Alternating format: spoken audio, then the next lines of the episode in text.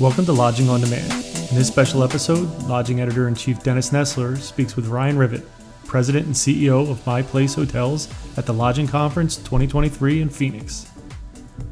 Hi, this is Dennis Nessler, Editor in Chief of Lodging Magazine. I'm here today with Ryan Rivett, President and CEO of My Place Hotels. How are you doing, Ryan? Dennis, I'm doing well. Thanks Good. for having time to, for me.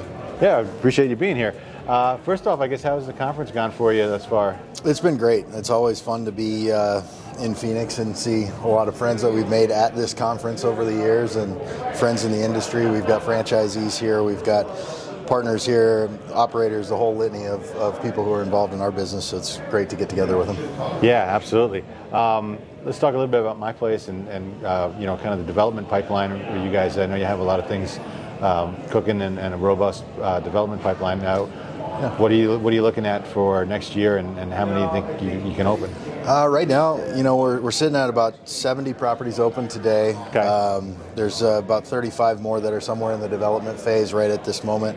Uh, based on how we're pacing now, we're going to see we're going to see the chain grow by about 20% in the next 12 months, and uh, uh, you know, we had we all had a little blip there for a couple of years yeah, where things yeah. slowed down a bit, but 23 has been a really great year. 24 is stacked up to be even better.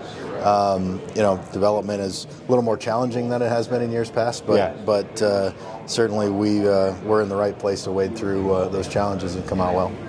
Extended stay segment's been so so hot uh, the last couple of years, particularly, and uh, you know so many brands being introduced this year.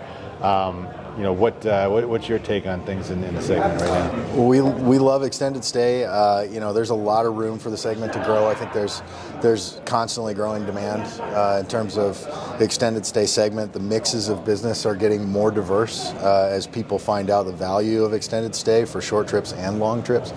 Uh, so we're we're really excited about it. I think um, I just got finished listening to an extended stay panel uh, where we had one of our franchisees on it. It's great to hear the mix of uh, input that different brands and operators had in there. And uh, overall, it was really positive, and we are too. Yeah. What, what's the increased competition? Uh, how, if at all, does that change your approach or, or what you guys, how you guys do things? Um, you know, it really doesn't change our approach. I think we're very comfortable in the approach that we've taken, and, and you know, we've been at this now for about 10 years, and um, we are are have seen the fruits of the of the initial labor, and we're really getting into uh, our stride as a brand now in terms of franchise development and and operational uh, maturity. And so, um, you know, increased competition is the same for everybody. It's increased competition, yeah. but it doesn't change the way we do things. Yeah. What's what's uh, unique or what's the, the, competitive advantage that, that my place has, in your opinion, in that segment? I think um, you know we've done a couple of things that are that are different than other extended stay brands that we are competitors with, but we do it kind of different. One is a smaller box. We, we focus on 64 and 85 room prototypes uh, versus most of our competitors are above 100. And uh, that allows us to get on smaller sites. It allows right. us to curb uh, increased costs that we're obviously seeing today. Um, and, uh, and, and it makes it a little bit more sustainable in periods of uh, slack demand or, or uh, saturation in certain markets. The other is that uh, we focus on a little broader mix of business. So, as an extended stay product, our length of stay on average is a bit lower than most of our competitors because we put more effort into transient, shorter term stays uh, than a lot of them. We still like, a, like to have a base of extended stay business, but uh, we really do focus a lot on transient short term business as well. Yeah. Um, what, what is. Uh in terms of the the model, you know, uh, obviously low overhead, not not a lot of labor. Um, from a profitability standpoint, um, can you talk a little bit about what what uh, you guys can offer? Yeah, in, inherent to extended stay is is that uh, lower lower labor uh, demand and um, and the more more static uh, uh, demand and, and operating platform. Um, and so that, that continues to be the case for us. Uh, and we find that with the extended stay business as our base, we have the opportunity to then yield better with the shorter term stay business. So we generally can compete very well at it, much higher rates. So, um, you know, we see that as, uh, you know, greater opportunity in the marketplace to to stay fluid in terms of how we're pricing the product and, and what our profitability is. Mm-hmm. And, and how have the 70 some odd properties performed in, in 23? 23 has been pretty good, uh, you know, relative to 21 and 22, where we saw that big rebound demand. We've seen demand be a bit more stable, um, subtle increases, and I think we've heard that from the statisticians here at the conference yeah. as well. So seems to be industry wide.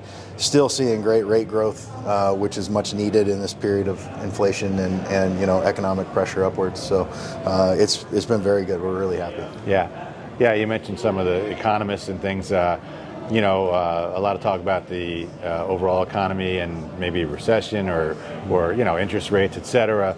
Um, what's your take on, on kind of things and, and uh, the industry in general uh, as you head into 24?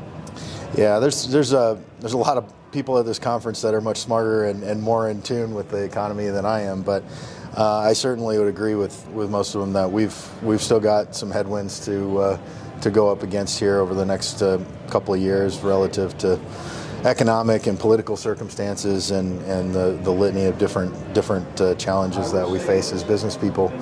Um, the hotel industry is resilient, and I think the reason that everybody's talking about extended stay today is because they found out how resilient extended stay was during the last few years. So, my outlook is generally positive. I think we are very nimble in our approach to business development and in term to in terms of um, not only property development, but also in terms of, of uh, guest re- retention and, and loyalty. And so, um, yeah, I we'll uh, we'll keep putting one foot, foot in front of the other and take each day at, one at a time.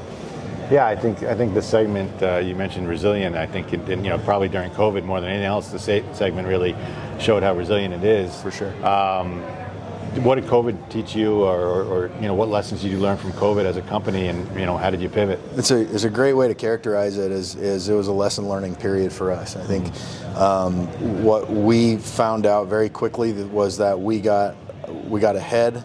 Uh, and we mitigated some of the internal chaos and the external chaos um, by communicating more. Our teams found internally they needed to be communicating as best as they possibly could so that we always knew what was going on and we're coordinated in our efforts.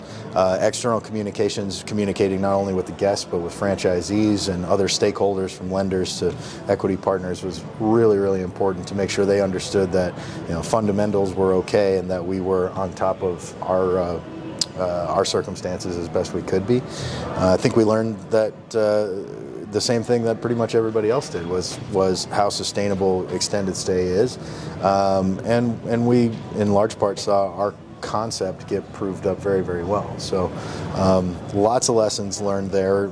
I don't think we learned any lessons about anything we were doing the wrong way. Mm-hmm. We just learned what we could and should focus on doing better. Sure, sure. Well, thank you for your time today, Ryan. Absolutely. Appreciate it. Yeah, thanks. Thank you for listening to Lodging on Demand.